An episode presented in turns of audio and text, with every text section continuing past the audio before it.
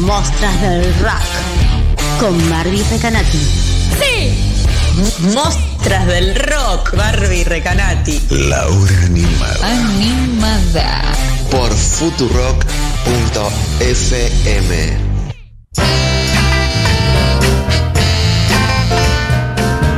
Y bien amigos, ahora sí, después de ordenar el aire por quincuagésima vez en una hora, ¿cuántas veces se puede ordenar un programa en una hora?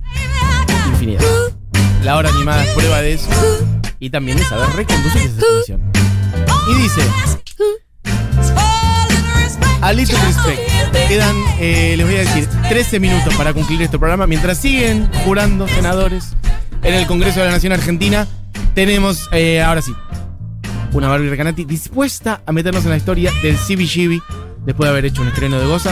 Ahora Sí. sí, adelante, sin repetir y sin soplar hasta la una su horario. Bueno, vamos a una. Vamos a hacer. eh, Vamos a ver hasta dónde llega. eh, hora libre. Me encanta. Hora libre. Bien. Vamos a charlar sobre lo que vamos a charlar la semana que viene. ¿Te parece Ok, mejor? Perfecto. O sea, se pospone, esa era de cuando éramos chicos, el examen entonces se corre una semana. Sí, pero vamos a, a hablar un poquito sobre qué vamos a tomar. Bueno, bueno, bueno, pero se corre una semana entonces. Sí. pero esto Lo es único que así. quiero sacar en mi pie. Pero esto es así. Eh, yo he hablado mucho del CDGB. Sí. Y de hecho, eh, de las cuatro artistas, casi cinco, que voy a nombrar en, en esto, hay dos a las cuales le dediqué una columna especial en este programa. Sí. Eh, pero de lo que voy a hablar es como más, eh, tiene que ver más con, con, eh, el contexto de esos poquitos años de cuando arrancó el CBGBs y algo que a mí siempre me llamó mucho la atención de este lugar, eh, que es el protagonismo de las mujeres que tuvo. Totalmente. Y el por qué, como no, como charlar un poco el por qué. Hay una frase, una- un- un- algo que dice mm, Caroline Kuhn, que es una... eh, es co- música, pero es una de estas músicas punks que después escriben un montón de libros y son más historiadoras de, de la escena, Bien. que dice, se podría escribir toda la historia de la música eh, punk sin mencionar a ningún varón. Me gusta. Y eso creo que sorprendería a muchas personas, dice. Mm. Y esto e- es bastante importante porque es. Si, si, si hablamos del punk, obviamente vos decís, bueno, los Pistols, los Sí, Clash, Clash, los. Ramones. Pero realmente hay una historia eh, temporal y geográfica, ¿eh? Yendo a Inglaterra, California y, y a Nueva York, que fueron como las tres cunas, donde podés contar toda la historia sin nombrar ningún chabón. Pues, que se puede sostener solo con mujeres. Se puede sostener solo con mujeres. Y vas a conocer, si no conoces a las artistas, igual vas a conocer a las canciones. Porque pasaba algo que era que había una equidad eh, visual y arriba del escenario en ese momento. Y después pasaban dos cosas, ¿no? Porque por un lado, eh, bueno, Kim Gordon también tiene una frase muy copada que dice, yo creo que las mujeres son anarquistas naturales. Porque están siempre eh, operando contra el, el Mm. marco del patriarcado. Mm. Entonces como que todo el tiempo es como que es un anarquismo, porque vos ya sabés que vos estás por fuera, siempre vas a estar Mm. por fuera del sistema, Sí, ya siendo. Entonces, de- para el punk esto era re importante, porque todos jugaban con este anarquismo, eh, tanto estético como de actitud, como ideológico, y las minas que se metían en, en la escena musical ya tenían algo que iba más allá del tema de la clase social o de lo político o, o lo disruptivo con respecto al rock y al Mm. mainstream. Tenía que ver con esto de ser mujeres. Y de hecho, una de las cosas que eh, vamos a charlar y que vamos a, a hablar de estas artistas que tal vez nunca lo nombramos, Sí. es, por ejemplo, eh, el tema del el uso de, eh, de la ropa. Los tipos agarraban y se ponían, no sé, los pantalones rotos, las camperas con agujeros, qué sé yo. Mm. Las minas hacían lo mismo, pero con cuero, y se las terminaban violando todas. Para, Eran- para, para. ¿Cómo llegamos a. con cuero, violar? ¿Cómo? Porque vos veías a Johnny Rotten vestido con agujeros y qué sé yo, y no Ah, era claro. sensual. Ahora, Claro, en una mujer. veías a una mina. Y te vestís así porque. Bueno, porque querés. Entonces de repente el acoso, el acoso se- sexual y, y las violaciones dentro de la escena punk eran moneda corriente pero mal. Porque las minas estaban en la puerta de los boliches fumando un pucho, eh, tomando un trago, estaban borrachas, se drogaban, igual que el resto de sus compañeros. Pero las consecuencias son distintas. consecu- sí. Y eso hacía Sí. que se politizaran por cuestiones que tenían que ver eh, con un tema de género y no con un tema político. Entonces, realmente el anarquismo de las minas en el, en el punk era mucho más fuerte, distinto Y la, la reivindicación también y, y- y cómo se paraban ar- arriba del escenario, Total. como que exponían sus cuerpos y sus vidas de una manera muy distinta a los Sex Pistols. Bueno, además el punk siempre, de por sí, también tiene una cosa muy de, bueno, el do it yourself, de organizarte, de generar las cosas, ¿no? Tus condiciones genuinamente. Entonces, Total. eso hace que te intervengas en la escena de otra manera por ahí que respecto a otros géneros. Aún así, tampoco era una panacea, ¿no? De, de- de la equidad y demás. No, No, sé. en absoluto, porque de costaba- hecho- A las slits, no sé, pienso, por ejemplo. es que de ¿no? hecho, ese es el punto. A las slits, como lo hemos charlado acá, Mm. no les costó hacer música.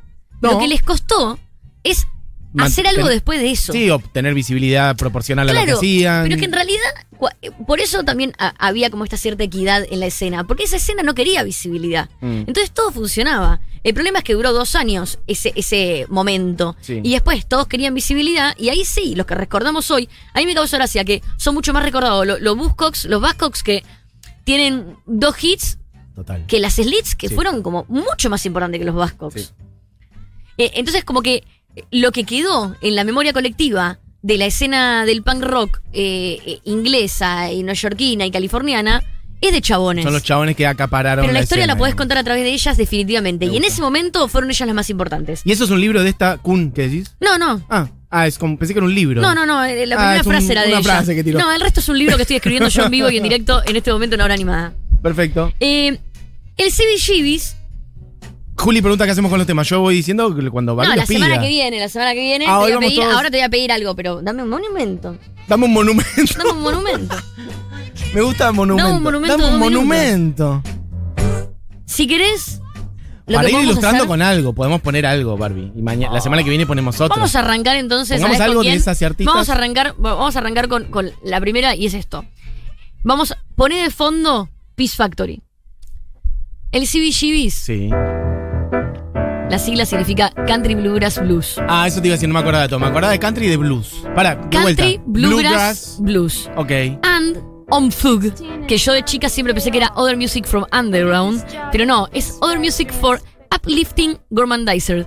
What, Gourmandizers what, what? son como los glotones que comen en McDonald's, que se morfan todo, morfón. Me encanta. Y uplifting es lo emergente. Entonces es otra música Otras para los golosos de, la- lo emergente. De lo nuevo. Me encanta. Espectacular. Eh, CBGBs and Omfug. El CBGBs, eh, Hilly Crystal, el que manejaba el, el, el Sí. CBGBs, tenía un local que se llamaba Hilly's unos años antes. Era un local de blues. eh, Donde eh, en realidad eh, era como la casa de los motoqueros. Estaban todos los motoqueros. Después se transforma en un boliche. Los vecinos, hartos de los motoqueros y hartos de la música de boliche, lo mandan a cerrar. Bien. Entonces ahí Crystal dice, bueno, voy a armar un local de blues y poesía, nada más, y que nadie venga a joder. Le salió muy mal el plan. Ok. Lo primero que dijo Gilly Crystal, que sí es una persona que como muy amante de la autogestión o muy eh, reivindicador de la autogestión, ah, tenemos que recordar algo. El CBGBs fue cuna en los 70 del punk, después del hardcore, después del grunge, después del rock y después se transformó en una especie de mm, local para bandas nuevas, locales y pizzería y cafetería. Que yo acá me puse como referencia, era como un local support. Pero vamos a hablar de sus primeros años Sí. que son estos. La idea de este bar era que eh, los vecinos no lo cierren. Entonces, la idea del blues y de, de la poesía hizo que Hilly Crystal diga, bueno, acá tienen que traer canciones propias y sus propios equipos. Exacto. Esto yo una vez lo, lo había contado, creo, en este programa, que esto tenía que ver con la época que, y lo hablamos también en un montón de columnas, de los Brill Buildings, y que todas las bandas en esa época no componían sus propias canciones. Y quienes sí componían sus propias canciones estaban muy de moda en ese momento y tenían que ver más con los Beatles, eh, con Pink Floyd y con los Stones, que eran bandas de estadio. Mm. Te vos pensás que el trap de la época era el rock. Como, claro, sí. O sea, para los músicos nuevos o, o la cosa más emergente todavía no había espacio para No. quienes componían sus propias canciones. Estaba muy, muy de moda el rock y se estaban transformando en bandas de estadio. Algunos ni siquiera podían tocar en vivo debido a los gritos de la gente. Era furor. Era furor la guitarra eléctrica. Era furor cantarle a la nada, porque Sí. no eran canciones muy contestatarias realmente. Era también furor la intelectualidad.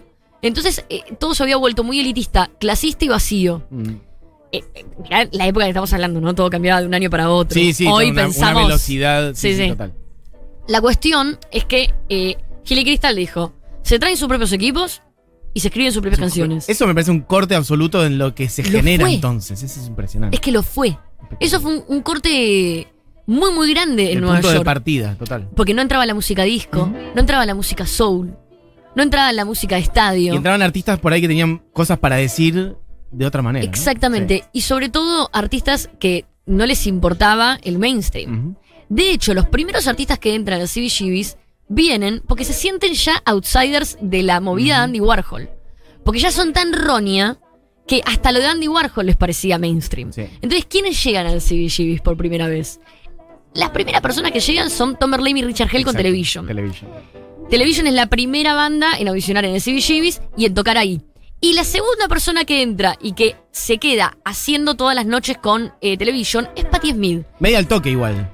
Al mismo tiempo, Mismo- misma los mismos meses, sí, sí, por eso, sí, sí. Patti Smith está sonando en este momento con Peace Factory. Esto lo graban en el 74. Esto es un, un single que se llama Hey Show, eh, Peace Factory, que es de un lado y un lado. Previo a su disco. Y esto lo que es, es lo que empezó a hacer en el CBG y se transformó en canciones. Que, que ella lo que hacía era leer poesía. ¿Querés poesía, Crystal? Mm. Yo leo poesía. Total. Lo que Crystal no se la vio venir era que en lugar de ser los bohemios que leían poesía en el eh, Greenwich Village a la vuelta, Sí. en Alphabet City lo que estaba pasando es que la tenía Zapati Smith sacada, leyendo esta poesía, a Lenny Kay tocando la guitarra, a Ivan Kroll tocando el piano, y lo que estaba pasando ahí era la creación del espíritu más punk que vas a encontrar. Esto que estaba haciendo Patti Smith, irónicamente, es el anti-mainstream, pero irónicamente, Patti se transforma en la primera artista de CBGBs en grabar un disco y en pegarla. Porque Horsey sale en el 75 y la rompe. Sí. De, de hecho, la rompe y ni siquiera tanto como lo que empieza a pasar en el 76, 77, 78, que la rompe y después con Because of the Night se transforma en una estrella mundial. Pero en el 75 ella, sale, el 74 sale con esto, que es como esta canción poesía, que es gracias a esto que inicia Gilly Crystal ahí, y después sale con el disco. Al toque de Patti Smith entra, y te lo voy a seguir la semana que viene porque son y 58. Estamos bien, al toque, sí, se redondeamos. Llega Sí. Los Ramones y Steel Toes. Steel Ok. Toes era la banda que tenía Debbie Harry. Debbie Harry, cantante de Blondie. Las primeras bandas del CBGB que tocan durante todo el año ahí y que la gente ya iba y era como lo habitué. Eso lunes este, también. martes este, Exacto. miércoles este. Eran como jueves bandas este. residentes, que cada uno tenía su día de la semana. Las bandas residentes del. CBGBs eran Television, Patti Smith, Ramones y Steel Toes Blondie. Esas cuatro bandas tocando cada una, todas las semanas. Nadie los No, conocía, pero lo increíble. increíble es que eh, esto, yo creo que ya lo conté esto acá, pero ahora después lo vamos a explayar y vas a ver por qué la semana que viene, era 50% de cupo. Lo es, lo es. lo Y es. había una diferencia muy grande, en la que voy a explayar la semana que viene, entre Patty y Debbie, que era que representaban los dos antiestereotipos. Uno era Patty escupiendo arriba del escenario vestida de varón, porque en esa época la ropa tenía género Sí. y ella estaba vestida de varón, escupiendo arriba del escenario, toda despeinada. O sea, y mostrando que el siendo estereotipo. mujer se puede hacer se otra podía cosa. hacer otra cosa arriba del escenario. Y a la vez, Y Debbie Harry lo que Sí. hacía era mostraba que podía estar en ese antro rodeada de punks Sí. y subirse arriba del escenario vestida de conejita Playboy, siendo siendo sensual para ella, no para los demás. Total. No le interesaba a los demás. Porque de hecho el lugar en el que estaba era el anti-mainstream. Bueno, chiques, eh, introducción, Introducción al CBGB. Al CBGB, que la semana que viene vamos a hablar de otras tres pibas que quiero nombrar que sucedían al año de suceder esto. Y para contar un poco cómo para mí el CBGB fue la cuna de la equidad en la música. Vamos. Bueno, em, todo esto es porque además mañana está cumpliendo, cumpliría años el CBGB. Ya no existe más. 48 años. 48 años cumpliría porque abrió un 10 de diciembre de 1973. Bueno, chiques, eh, no sé con qué nos vamos. Juli Mataraz, usted dígame. O elegimos uno, Barbie, ¿quieres elegir uno de alguien de, de los que tenías o de otros? Podemos improvisar. Podemos poner a los Palmeras. Podemos poner a Television. Podemos poner al Chaqueño Palavecino. Mirá. Podemos poner sonidos Podrían- de orcas. Buscar. Podemos poner No, ¿te hago buscar, te mato? Whitney Houston. Yo te voy tirando ideas. La canción, el lado A de la canción que acabamos de escuchar de Patti Smith es Hey Show. Hey Show de Patti Hey. Show. Es una Bien. canción de Jimi Hendrix que Patti Smith reversiona para este simple y es lo primero que graba. Que Junto a Peace Factory. sí. Estas dos canciones solamente salen. arma en la mano. Hey Show. Esa, bueno, Sí. ahora vas a escuchar cómo es la versión de Patty, Sí. que tiene que ver más con un relato poético que con la versión de Jimi Hendrix. Esa canción con Peace Factory, The way you play guitar makes me feel so. esto es lo que pasaba en CBGBs en 1974. Bueno, chicas, se quedan con Seguro La Ivana. Me despido rápido porque ya está hablando Pati Smith abajo. Julita Mengolini, Fita Mendoza Paz y todo el equipo de Segurola como siempre. Hoy Paulita Artigo, que en la operación técnica, bienvenidísima como siempre, reina del universo. Eh, Juli Matarazo, en coordinación y producción. Buji Eugenia Mariluz, Barbie Recanati. Eh, vamos mañana a la plaza entonces, Barbie. Vemos mañana en la plaza. Mañana en la plaza, mañana en la plaza Barbie, nos vemos en la plaza mañana. Bien, perfecto, mi nombre es Matías Solam y esto es Pati Smith haciendo Hey Show. Que tengan una buena tarde. Adiós.